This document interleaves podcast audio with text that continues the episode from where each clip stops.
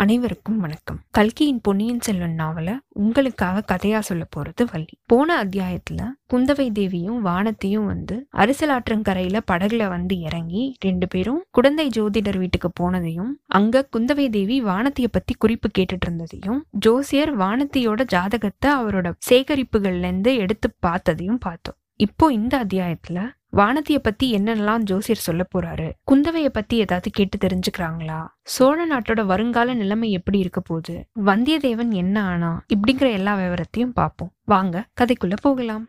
கல்கியின் பொன்னியின் செல்வன் முதல் பாகம் புதுவெள்ளம் அத்தியாயம் பதினொன்னு திடும் பிரவேசம். இந்த காலத்துல நம்ம கும்பகோணம்னு சொல்ற அந்த ஊர் தான் நம்ம கதை நடந்த டயத்துல வந்து குடந்தை குடமுக்கு அப்படிங்கிற பேரால வழக்குல இருந்துச்சு. அந்த ஊர் வந்து புண்ணிய ஸ்தலங்கள் கோவில்களுக்கு மட்டும் பெயர் போனது கிடையாது. குடந்தை ஜோதிடர் அப்படின்றவருக்கும் சேர்த்து புகழ் பெற்றது தான். குடந்தைக்கு கொஞ்சம் தூரத்துல தான் வந்து அந்த காலத்துல பழையாறை இருந்திருக்கு. நம்ம பழையாறையை பத்தி முன்னாடியே சொல்லியிருந்தோம். அதுதான் வந்து முன்னாடி இருந்த தலைநகர் சோழ நாட்டுக்கு. அங்க வந்து அரண்மனைகளும் மாட மாளிகைகளும் வானை உயர்ந்த ஆலய கோபுரங்களும் வந்து கம்பீரமா காட்சியளிக்குமா. பழையாறை அரண்மனையில வாழ்ந்த அரச குலத்தை சேர்ந்த எல்லாரோட ஜாதகங்களையும் வந்து குடந்தை ஜோதிடர் சேமிச்சு வச்சிருந்தாரு. அந்த சேமிப்புலேருந்து தான் இப்போ புரட்டி கொடும்பாலூர் இளவரசியான வானத்தியோட ஜாதகத்தை எடுத்திருக்காரு. கொஞ்ச நேரம் அந்த ஜாதகத்தை அப்படியே உத்து பார்த்துட்டே இருந்த ஜோசியர் கொஞ்ச நேரத்துல நிமிந்து வானத்தியோட முகத்தை பாக்குறாரு திருப்பி ஜாதகத்தை பாக்குறாரு இப்படி மாறி மாறி பார்த்துக்கிட்டே இருந்தாரா? ஆனா வாயை திறந்து எதையுமே சொல்ற வழியை காணும். குந்தவை உடனே என்ன ஜோசியரே ஏதாவது சொல்றீங்களா இல்லையா? அப்படின்னு கேட்டிருக்கா. தாயே நான் என்னத்த சொல்றது? எப்படி சொல்றது? முன்னாடி ஒரு தடவை சும்மா வந்து இந்த ஜாதகத்தை எடுத்து பார்த்தேன். என்னால நம்பவே முடியல. இப்படியும் ஒரு ஜாதகம் இருக்குமான்னு சந்தேகப்பட்டு வச்சுட்டேன். இப்போ இந்த பொண்ணோட முகத்தையும் ஜாதகத்தையும் பார்க்கும்போது எனக்கு அப்படியே வந்து திகைப்பா இருக்குது அப்படின்னு ஜோசியர் சொல்ல திகைங்க திகைங்க நல்லா திகைச்சதுக்கு அப்புறமா ஏதாவது கொஞ்சம் குறிப்பா பார்த்து சொல்லுங்க. இது ரொம்ப அதிர்ஷ்டமான ஜாதகம் தாயே. நீங்க தப்பா எதுவும் வித்தியாசமா நினைச்சுக்க மாட்டீங்க அப்படின்றதுனால சொல்றேன். உங்க ஜாதகத்தை விடவும் இந்த ஜாதகம் வந்து மேலானது. இந்த மாதிரி அதிர்ஷ்ட ஜாதகத்தை நான் இது வரைக்கும் பார்த்ததே கிடையாது அப்படின்னு ஒரு போடு போடுறாரு குடந்தை ஜோதிடர். குந்தவை தேவி சிரிக்கிறான். வானத்தையோ வெட்கப்பட்டுட்டு அக்கா இந்த துரதிருஷ்டக்காரிய பார்த்து இவர் உலகத்திலே இல்லாத அதிர்ஷ்டக்காரின்னு சொல்றாரே. இப்படிதான் இருக்கும் போல இவர் சொல்றதெல்லாம். அம்மா என்ன சொன்னீங்க? நான் சொல்றது வந்து தப்புனா நான் என் தொழிலையே விட்டுறேன். அப்படின்னு ஜோசியர் சொல்லியிருக்காரு. வேண்டாம் ஜோசியரே வேண்டாம். அப்படிலாம் நீங்க செய்யாதீங்க. ஏதோ நாலு பேருக்கு ஒரு நல்ல வார்த்தை சொல்லிட்டு இருங்க. ஆனா இப்படி வெறும்னா பொதுவா சொல்றீங்களே ஏதாவது கொஞ்சம் குறிப்பா சொல்லலாம்ல? நீங்க இப்படி பொதுவா சொல்றதுனால தான் அவன் சந்தேகப்படுறா. அப்படின்னு குந்தவை தேவி சொல்ல குறிப்பா சொல்லணுமா? இதை சொல்றேன் பாருங்க. நாலு மாசத்துக்கு முன்னாடி அபசகுனம் மாதிரி ஒரு விஷயம் நடந்ததுன்னு நீங்க நினைச்சிட்டு இருக்கீங்க. ஏதோ ஒன்று தவறி விழுந்திருக்கு. ஆனா அது உண்மையிலே அபசகுனம் கிடையாது. அதுல இருந்து தான் இந்த பொண்ணுக்கு அதிர்ஷ்டமே வரப்போகுது. வானதி நான் என்னடி சொன்னேன் பாத்தியா? அப்படின்னு குந்தவை கேட்க முன்னாலேயே இவருக்கு நீங்க சொல்லி வச்சிட்டீங்க போலக்கா. ஜோசியரே இங்க பாத்தீங்களா இந்த பொண்ணு பேசுறத? அப்படின்னு குந்தவை கேட்க பேசட்டும் தாயே இப்ப என்ன வேணாலும் பேசட்டும். நாளைக்கு மன்னாதி மன்னரை மணந்துக்கு போறா? இப்படின்னு ஜோசியர் சொல்லிட்டு இருக்கும் போதே குறுக்க வந்து அப்படி சொல்லுங்க. இந்த இளம் பெண்களுக்கெல்லாம் கல்யாணத்தை பத்தி பேசினாதான் வந்து சந்தோஷமா கேட்டுட்டு இருப்பாங்க. அதைத்தான் தாயே நானும் சொல்ல போறேன். திடுதிப்புன்னு கல்யாண பேச்சு எடுத்தா நல்லா இருக்காதுல்ல? அப்புறம் இந்த கிழவனுக்கு புத்தி கெட்டு போச்சுன்னு சொல்லிடுவாங்க. சரி இவளுக்கு புருஷன் எங்கேருந்து வருவான்? எப்போது வருவான்? அவனுக்கு ஏதாவது அடையாளம் இருக்கா? ஜாதகத்துல இதெல்லாம் பார்த்து சொல்ல முடியுமா ஜோஷியரி ஆஹா சொல்ல முடியாம என்ன? நல்லாவே சொல்லலாம் அப்படின்னு ஜோசியர் சொல்லிட்டு திருப்பி ஜாதகத்தை பார்க்க ஆரம்பிச்சிட்டாரு. அவர் நல்லா உன்னிப்பா பார்த்து முடிச்சுட்டு அம்மா இந்த இளவரசியை கல்யாணம் பண்ணிக்க போறவர் ரொம்ப தூரத்துல இருந்து வர வேண்டியது கிடையாது. பக்கத்துல தான் இருக்கிறவர். ஆனாலும் அந்த வீராதி வீரர் இப்போ இந்த நாட்டுல இல்ல. கடல் கடந்து போயிருக்காரு. இப்படி சொன்னதும் குந்தவை தேவியும் வானத்தையும் ஒருத்தர் ஒருத்தர் பார்த்துக்கிட்டாங்க. வானதிக்கு மனசுல சந்தோஷம் பொங்கிக்கிட்டு வருது. அதை அடக்கணும்னு அவ பார்த்தோம் அவளால முடியல. அவ முகம் காமிச்சு கொடுத்துருச்சு. அப்புறம் என்ன? அவர் யாரு? என்ன குலம்? இதெல்லாம் தெரிஞ்சுக்கிறதுக்கு ஏதாவது வழி இருக்கா ஜோசியரே? நல்லா இருக்கு. இந்த பெண்ணை கல்யாணம் பண்ணிக்க போற அந்த பாக்கியசாலியோட கைகள்ல சங்கு சக்கர ரேகை இருக்குமா? திருப்பியும் குந்தவை வானத்திய பார்க்க வானத்தியோட முகம் வந்து பூமியை பார்த்து குனிஞ்சிட்டு இருந்துருக்கு அப்படின்னா இவளோட கைகள்லயும் வந்து ஏதாவது அடையாள ரேகை இருக்கணும்ல ஜோசியரே? தாயே என்னைக்காவது இந்த பெண்ணரசியோட பாதங்களை நீங்க பாத்திருக்கீங்களா என்ன ஜோசியரே? என்ன வார்த்தை சொல்றீங்க? இவளோட காலை நான் பிடிக்கணும்னு சொல்றீங்களா? இல்லம்மா அப்படிலாம் நான் சொல்லல. ஆனா ஒரு காலத்துல ஆயிரம் ஆயிரம் மன்னர் குலத்தை சேர்ந்த பெண்கள் பட்ட மகிழ்ச்சிகள் அரசிலங்குமாரிகள் ராணிகள் மகாராணிகள் இந்த பெண்ணரசியோட பாதங்களை தொடர பாக்கியத்துக்காக தவமா தவம் கிடப்பாங்க தாயே இப்படின்னு ஜோசியர் சொல்ல வானத்திக்கு கோவம் வந்துருச்சு. அக்கா இந்த கிழவர் என்ன பரிகாசம் செய்யறாரு இதுக்காகவா நீங்க கூட்டிட்டு வந்தீங்க? எந்திரிங்க போலாம் அப்படின்னு அவ கூப்பிடுறா. நீ ஏண்டி இவ்வளோ பதர் அவர் ஏதாவது சொல்லிட்டு போட்டோம். நான் ஏதாவதுலாம் சொல்லலமா தாயே? இந்த ஜாதகத்துல என்ன சொல்லியிருக்கோ அதுதான் நான் சொல்றேன். பாதத்தாமரைன்னு அந்த காலத்துல வந்து கவிகள்லாம் வந்து வர்ணிப்பாங்கல்ல? இந்த பெண்ணோட உள்ளங்கால நீங்க பாத்தீங்க அப்படின்னா அதுல வந்து செந்தாமரை இதழோட ரேகை கட்டாயமா இருக்குமா? போதும் ஜோஷியரே இவளை பத்தி இன்னும் ஏதாவது சொன்னா இவ என்னை கையை பிடிச்சி இழுத்துட்டு போயிடுவா இவளுக்கு வாய்க்க போற கணவனை பத்தி கொஞ்சம் சொல்லுங்களேன். ஆஹா சொல்றேன் தாயே. இவளை கைப்பிடிக்க போற அந்த பாக்கியவான் வந்து வீராதி வீரன். நூறு நூறு போர்க்களங்கள்ல முன்னாடி நின்று வெற்றி மாலை சூடுறவன். மன்னாதி மன்னனா இருப்பான். ஆயிரம் ஆயிரம் அரசர்கள் போற்ற சக்கரவர்த்தியா சிம்மாசனத்துல ரொம்ப நாள் வீட்டிலிருந்து ஆட்சி செய்வான். நீங்க சொல்றதெல்லாம் நம்புற மாதிரி இல்லையே. இதெல்லாம் எப்படி நடக்கும்? அப்படின்னு கேட்ட குந்தவை தேவியோட முகத்துல ஆர்வம் கவலை சந்தேகம் மகிழ்ச்சின்னு எல்லாமும் கலந்து தாண்டவம் ஆடிச்சான். நானும் நம்பலக்கா. இவர் எதையோ நினைச்சிட்டு என்னமோ சொல்றாரு. இப்படி சொன்னாதான் நீங்க சந்தோஷப்படுவீங்கன்னு இவர் சொல்றாரு அப்படின்னு வானதி சொல்லியிருக்கா. இன்னைக்கு நீங்க நம்பலனாலும் பிரச்சனை இல்லம்மா. ஆனா ஒரு காலத்துல கண்டிப்பா நீங்க நம்புவீங்க. அப்போ இந்த ஏழை ஜோதிடனை நீங்க மறந்துடாதீங்க அக்கா வாங்கக்கா நம்ம போலாமா? அப்படின்னு திருப்பி வானத்தி கேட்க வானத்தியோட கண்களோட ஓரத்துல வந்து ரெண்டு கண்ணீர் துளிகள் எட்டி பார்த்துச்சான் இன்னும் ஒரே ஒரு விஷயம் சொல்லிடுறேம்மா. அதை கேட்டுட்டு நீங்க கிளம்புங்க. இந்த இளவரசியை கல்யாணம் பண்ணிக்க போற அந்த வீரனுக்கு எத்தனை எத்தனையோ அபாயங்களும் கண்டங்களும் ஏற்படும். பகைவர்கள் நிறைய பேர் இருக்காங்க. ஐயோ! ஆனா அவ்வளவு அபாயங்களும் கண்டங்களும் முடிவுல பறந்தே போயிடும் பகைவர்கள்லாம் படுநாசம் ஆயிடுவாங்க. இந்த தேவியை அடையும் அந்த நாயக்கன் வந்து எந்த தடையும் இல்லாம மக உன்னத பதவி அடைவாரு. அதை விட முக்கியமான செய்தி ஒண்ணு இருக்கு தாயே. நான் வயசானவன். ஆகையால உண்மைய மறைக்காம நான் உங்ககிட்ட சொல்லிடுறேன். இந்த பொண்ணோட வயிற்றுல நீங்க என்னைக்காவது பாத்தீங்கன்னா ஒரு ஆளிலை ரேகை இருக்கும். அது இல்லைன்னா நான் என்னோட ஜோசிய தொழிலையே விட்டுறேன் அப்படின்னு சொல்லியிருக்காரு. ஆளிலை அப்படின்னா வந்து பாம்பு. ஆளிலையோட ரேகைனா என்ன விசேஷம் ஜோசியரே? ஆளிலையில பள்ளி கொண்ட பெருமாள் யாருன்னு உங்களுக்கு தெரியாதா? அந்த மகாவிஷ்ணுவோட அம்சத்தோட இவ வயிற்றுல வந்து ஒரு பிள்ளை பிறப்பான்.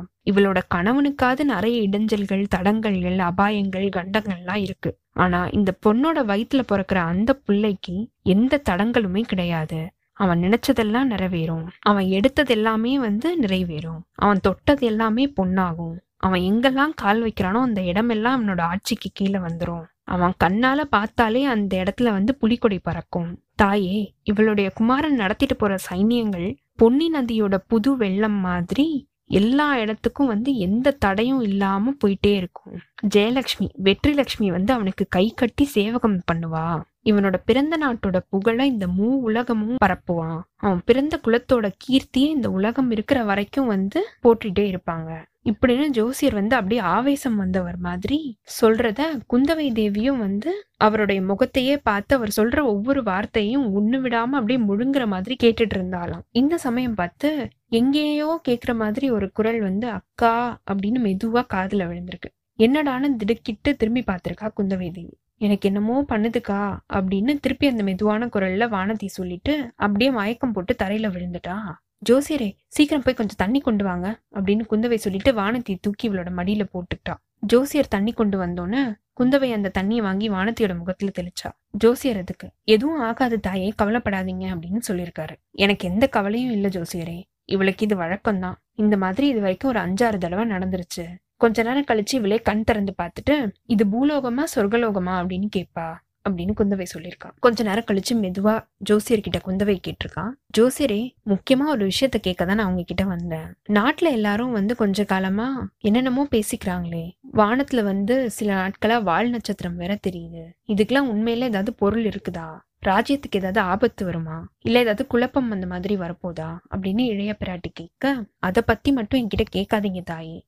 தேசம் ராஜ்யம் ராஜ்யத்துல நடக்கிற நிகழ்ச்சிகள் இதுக்கெல்லாம் ஜாதகம் கிடையாது. ஜோசியமும் சொல்ல முடியாது. நான் கத்துக்கிட்ட வித்தைகள்ல இதெல்லாம் வராது. ஞானிகள் ரிஷிகள் மகான்கள் யோகிகள் இவங்க எல்லாரும் அவங்க- அவங்களோட ஞான திருஷ்டியில பார்த்து சொல்லுவாங்க. என்னால அது சொல்ல முடியாது. அப்படின்னு அவர் சொல்லியிருக்காரு. ஜோசியரே ரொம்ப சாமர்த்தியமா பேசுறீங்க. ராஜாங்கத்துக்கு ஜாதகம் கிடையாது சரி. ஆனா என்னோட தந்தைக்கும் என்னோட சகோதரர்களுக்கும் உள்ள ஜாதகத்தை நீங்க பார்த்து சொல்லலாம்ல? அப்படி சொன்னா அது ராஜ்யத்தோட ஜாதகத்தை பார்த்து சொன்னது மாதிரி ஆகும் தானே? அப்படின்னு குந்தவை கேட்க சாவகாசமா நான் இன்- இன்னொரு நாள் பார்த்து சொல்றேன். அம்மா பொதுவா இப்போ இருக்கிற காலகட்டம் வந்து குழப்பமா அபாயம் நிறைஞ்ச காலகட்டம் தான். எல்லாருமே கொஞ்சம் ஜாக்கிரதையா இருக்கிறது நல்லதுதான் ஜோசிரே என் தந்தை சக்கரவர்த்தி பழையாறைய விட்டு தஞ்சாவூருக்கு போனதுல இருந்தே ஒரே கவலையா இருக்கு எனக்கு. அம்மா நான் முன்னாடியே சொன்னேன்ல மகாராஜாவுக்கு பெரிய கண்டம் இருக்கு. உங்க குடும்பத்துக்கே ரொம்ப பெரிய அபாயம் இருக்கு. துர்காதேவியோட அருளால இதெல்லாமே தீர்ந்துரும். இப்படி அவர் சொல்லி முடிக்கும் போது அக்கா நான் எங்க இருக்கேன்? அப்படின்னு வானத்தியோட குரல் கேட்டுச்சு. குந்தவை மடியில தலை வச்சு படுத்திருந்த வானத்தி அவளோட கண்களை வந்து அப்படி வண்டோட இமைகள் மாதிரி இப்படி கொட்டி கொட்டி விழிச்சிருக்கா. கண்மணி இன்னும் பூலோகத்துல தான் இருக்கும். சொர்க்கலோகத்துக்கு போக வேண்டிய புஷ்பக விமானம் இன்னும் வந்து சேரல. எழுந்துரு நம்மளோட குதிரை பூட்டிய ரதத்துல ஏறி நம்ம அரண்மனைக்கு போகலாம் அப்படின்னு குந்தவை பரிகாசம் செய்யற மாதிரி சொல்லியிருக்கா வானத்தி எந்திரிச்சு உட்கார்ந்துட்டு ஓ நான் மயக்கம் போட்டு விழுந்துட்டேனா? அப்படின்னு கேட்க மயக்கம் போடலடி. அக்காவோட மடியில கொஞ்ச நேரம் படுத்து தூங்கிட்டேன். நான் கூட தாலாட்டு பாடினே உனக்கு கேட்கல அப்படின்னு குந்தவை கொஞ்சம் பரிகாசம் செய்ய கோபப்படாதீங்கக்கா எனக்கு தெரியாமலே தலை அப்படியே சுத்திட்டு வந்துருச்சு. சுத்தம் சுத்தம். ஜோசியர் எனக்கும் இப்படி ஒரு ஜோசியம் சொன்னா எனக்கு கூட தான் தலை சுத்தும். அதனால இல்லக்கா இவர் சொன்னதையெல்லாம் நான் நம்பவே இல்லை. நீ நம்புனியோ நம்பலையோ. ஆனா ஜோசியர் பயந்தே போயிட்டாரு. உன்ன மாதிரி ஒரு பயந்தாங்கொல்லிய நான் கூட்டிட்டு வந்ததே என்னோட தப்பு தான். இனிமே உன்னை எங்கேயுமே கூட்டிட்டு போக கூடாது. நான் தான் அப்பவே சொன்னல ஜோசியர் கிட்ட எல்லாம் போக வேண்டான்னு. நீங்க தான் கேட்கவே இல்லக்கா. என் குற்றம் தாண்டியது? வா போலாம். கதவு வரைக்குமாவது ஒரு நாலடி நடந்து வர முடியுமா? இல்ல உன்னை தூக்கி இடுப்புல வச்சுட்டு போகணுமா? வேண்டாம் வேண்டாம். நான் நல்லாவே நடப்பேன்க்கா. உடனே ஜோசியர் வந்து கொஞ்சம் பொறுங்க தாயி. தேவியோட பிரசாதத்தை கொண்டு வரேன். அதை வாங்கிட்டு நீங்க கிளம்புங்க. அப்படின்னு சொல்லி ஜோசியர் ஓலக்கட்டை சுத்தி உள்ள வச்சிட்டாரு. ஜோசியரே எனக்கு என்னெல்லாமோ சொன்னீங்களே. அக்காவுக்கு ஒண்ணுமே நீங்க சொல்லலையே. அப்படின்னு வானதி கேட்டிருக்கா. அம்மா இளைய பிராட்டி கிட்ட நான் எல்லாத்தையுமே சொல்லியிருக்கேன். புதுசா என்ன சொல்லணும்? அக்காவை கல்யாணம் பண்ணிக்க போற அந்த வீராதி வீரர் அசகாய சூரர் தான். அப்படின்னு குந்தவை குறுக்கிட்டு சொல்ல சந்தேகம் என்ன? மகா பராக்கிரமசாலியான ராஜகுமாரர். முப்பத்தி ரெண்டு சாமுத்திரிகா லட்சணமும் பொருந்தியவர். புத்தியில பிரகஸ்பதி வித்தையில சரஸ்வதி அழகில மன்மதன் ஆற்றலில அர்ஜுனன். இப்படி ஜோசியர் சொல்ல இளைய பிராட்டிக்கு ஏத்த அந்த ராஜகுமாரர் எங்கிருந்து வரப்போறாரு? வராரு தாயே வராரு. கட்டாயம் வரப்போறாரு. ரொம்ப சீக்கிரத்திலேயே வரப்போறாரு. அப்படின்னு ஜோசியர் சொல்ல எப்படி வருவாரு? குதிரை மேல வருவாரா? ரதத்துல ஏறி வருவாரா? யானை மேல வருவாரா? கால்நடையா வருவாரா? இல்ல நேரே ஆகாசத்திலிருந்து கூரையை பொத்துக்கிட்டு உள்ள குதிக்க போறாரா? அப்படின்னு குந்தவை தேவி கேலியா கேட்டிருக்கா. அக்கா குதிரை காலடி சத்தம் கேக்குது பாருங்க அப்படின்னு வானதி பரபரப்போட சொல்ல யாருக்குமே கேட்காதது உனக்கு மட்டும் கேட்கும்டி இல்லக்கா நான் சும்மா விளையாட்டுக்கு சொல்லல நிஜமாவே கேக்குது பாருங்களேன். அப்போ நிஜமாவே ரோட்ல வந்து குதிரை வர சத்தம் கேட்டிருக்கு. சரி கேட்டா என்ன? வீதிகள்ல வந்து குதிரை போறதெல்லாம் சாதாரணம் தானே? அப்படின்னு குந்தவை கேட்க இல்லக்கா அது இங்கதான் வருது. உனக்கு ஏதாவது இப்படிதான் வித்தியாசமா தோணிக்கிட்டே இருக்கும். எந்திரி வா போலாம் நம்ம அப்படின்னு குந்தவை தேவி வானத்திய கூட்டிக்கிட்டு கிளம்புற சமயத்துல வீட்டுக்கு வாசல்ல ஏதோ குழப்பம் ஏற்படுற சத்தம் கேட்டிருக்கு. யாரோ ரெண்டு பேர் பேசிக்கிற குரலும் கேட்டிருக்கு. இதுதானே ஜோசியர் வீடு? ஆமா. யார் நீ? ஜோசியர் இருக்காரா? உள்ள போக கூடாது. அப்படிதான் போவேன். நான் உன்னை போக விட மாட்டேன். ஜோசியரை பாக்கணும்பா அப்புறம் வந்து பாரு. அப்புறம் வர முடியாது. எனக்கு ரொம்ப அவசரம். அடே அடே நில்லு நில்லு. கொஞ்சம் தள்ளிப்போ போ. என்னை தடுத்தன கொன்னுருவேன் உன்னைய. ஐயா வேண்டாயா உள்ள போக வேண்டாம். இந்த மாதிரி ரெண்டு பேரும் பேசிக்கிற கூச்சல் சத்தம் வந்து கொஞ்சம் நெருங்கி நெருங்கி கேட்டுட்டே இருந்திருக்கு. திடீர்னு படார்னு வாசக்கதவு துறக்கிற சத்தம் கேட்க தடபுடலா ஒரு வாலிபன் திடும் பிரவேசமா ஜோசியர் வீட்டுக்குள்ள வந்து நிக்க அவனுக்கு பின்னாடியில இருந்து அவனோட தோலை புடிச்சு ஒருத்தன் இழுத்துட்டு இருந்திருக்கான். அந்த வாலிபன் வந்து அதை திமிரிக்கிட்டு வாசப்படியை தாண்டி ஜோசியரோட வீட்டுக்குள்ள வந்துட்டான். அந்த வாலிபன் வேற யாரும் இல்லைங்க. நம்மளோட வந்தியத்தேவன் தான். வீட்டுக்குள்ள இருந்த அந்த மூணு பேரோட கண்களும் வந்து ஒரே சமயம் வந்தியத்தேவனை திரும்பி பார்த்திருக்கு. வந்தியத்தேவனும் உள்ள இருந்த எல்லாரையும் பார்த்துட்டான். இல்ல இல்ல. உள்ள இருந்தவங்கள ஒருத்தரை பார்த்தான். இல்லங்க அது கூட இல்ல. குந்தவை தேவியோட முகத்தை மட்டும்தான் அவன் பார்த்தான். அவளோட முகத்தையும் அவன் முழுசா பார்த்தானான்னு தெரியல. வியப்புனால விரிஞ்ச அவளுடைய பவள செவ்விதழ்களை பார்த்திருக்கான். கம்பீரமும் வியப்பும் குறும்பும் சிரிப்பும் ததுமி நிக்கிற அவளுடைய அகன்ற கண்களை பார்த்திருக்கான். கண் இமைகளையும் அவளோட கரிய புருவங்களையும் பார்த்திருக்கான். குங்கும சிவப்பாக குழஞ்சு இருக்கிற அவளுடைய கன்னத்தை பார்த்திருக்கான். சங்கு போல இருக்கிற அவளுடைய வழவழுப்பான கழுத்தை பார்த்திருக்கான். இது எல்லாத்தையும் ஒரே சமயத்துல தனித்தனியா பார்த்துருக்கான். அது தனித்தனியா அவனோட மனசுல பதிஞ்சிருச்சு. இது எல்லாமே வந்து ஒரு சில வினாடி நேரம் தான் நடந்திருக்கு. உடனே சட்டுன்னு திரும்பி ஜோசியரோட சீடனை பார்த்து ஏன்பா உள்ள பெண் பிள்ளைங்க இருக்காங்க அப்படின்னு நீ சொல்லியிருக்க கூடாதா? சொல்லியிருந்தா நான் இப்படி வந்திருக்க மாட்டேன்ல? அப்படின்னு கேட்டுக்கிட்டே சீடனை புடிச்சு இன்னொரு பக்கம் தள்ளிட்டு வாசக்கதவை தாண்டி வெளியில போயிட்டான். ஆனாலும் வெளியில போறதுக்கு முன்னாடி திரும்பி ஒரு தடவை குந்தவை பிராட்டிய பார்த்துட்டு தான் அவன் வெளியில போனான். அப்பா புயல் அடிச்சு ஓஞ்சது மாதிரி இருக்கு அப்படின்னு குந்தவை பிராட்டி சொல்லியிருக்கா. இன்னும் ஓய்ந்த பாடல்ல அங்க பாருங்க இன்னும் சத்தம் கேட்டுட்டு தான் இருக்குன்னு கொடும்பாலூர் இளவரசி சொல்ல வாசல்ல வந்தியத்தேவனும் ஜோசியரோட சீடனும் வந்து சண்டை போட்டுட்டு தான் இருந்திருக்காங்க. ஜோசியரே இது யாரு? அப்படின்னு குந்தவை கேட்க தெரியல தாயே ஏதோ வெளியூர்காரர் மாதிரி இருக்கு. ரொம்ப முரட்டு பையனா இருக்கான். குந்தவை திடீர்னு எதையும் நினைச்சிட்டு கலகலன்னு சிரிச்சிருக்கா. எதுக்குக்கா சிரிக்கிறீங்க? எதுக்காகவா? எனக்கு வரப்போற மாப்பிள்ளை வந்து குதிரையில வரப்போறானா யானையில வரப்போறானா இல்ல கூரையை பிச்சுக்கிட்டு உள்ள வரப்போறானான்னு நம்ம பேசிட்டு இருந்தோம்ல அதை நினைச்சுதான் சிரிச்சேன் அப்படின்னு குந்தவை சொல்ல அப்போ வானத்திக்கும் சிரிப்பு தாங்க முடியாம வர ரெண்டு ரெண்டு பேருமே சிரிக்க ஆரம்பிச்சிட்டாங்க. இந்த சிரிப்பு அலைகளோட சத்தம் வந்து வெளியில நடந்த சச்சரவையும் வந்து தடுத்து நிறுத்திருச்சான் ஜோசியர் கொஞ்ச நேரத்துல ஆழ்ந்த யோசனைக்கு போயிட்டாரு. அப்புறமா அரசகுமாரிகளுக்கு குங்குமம் கொடுத்தோன்னே அவங்க அதை வாங்கிக்கிட்டு வீட்டுக்கு வெளியில வந்துட்டாங்க. ஜோசியரும் பின்னாடியே வந்திருக்காரு. வீட்டு வாசல்ல தயங்கி ஒரு ஓரமா வந்தியத்தேவன் நின்றுட்டு நின்னுட்டு இருந்திருக்கான். வந்த பெண்கள் ரெண்டு பேரையும் பார்த்துட்டு மன்னிக்கணும் உள்ள பெண்கள் இருந்ததை வந்து இந்த புத்திசாலி எனக்கு சொல்லல. அதனாலதான் நான் அப்படி உள்ள வந்துட்டேன். அதுக்காக என்னை மன்னிச்சிருங்க.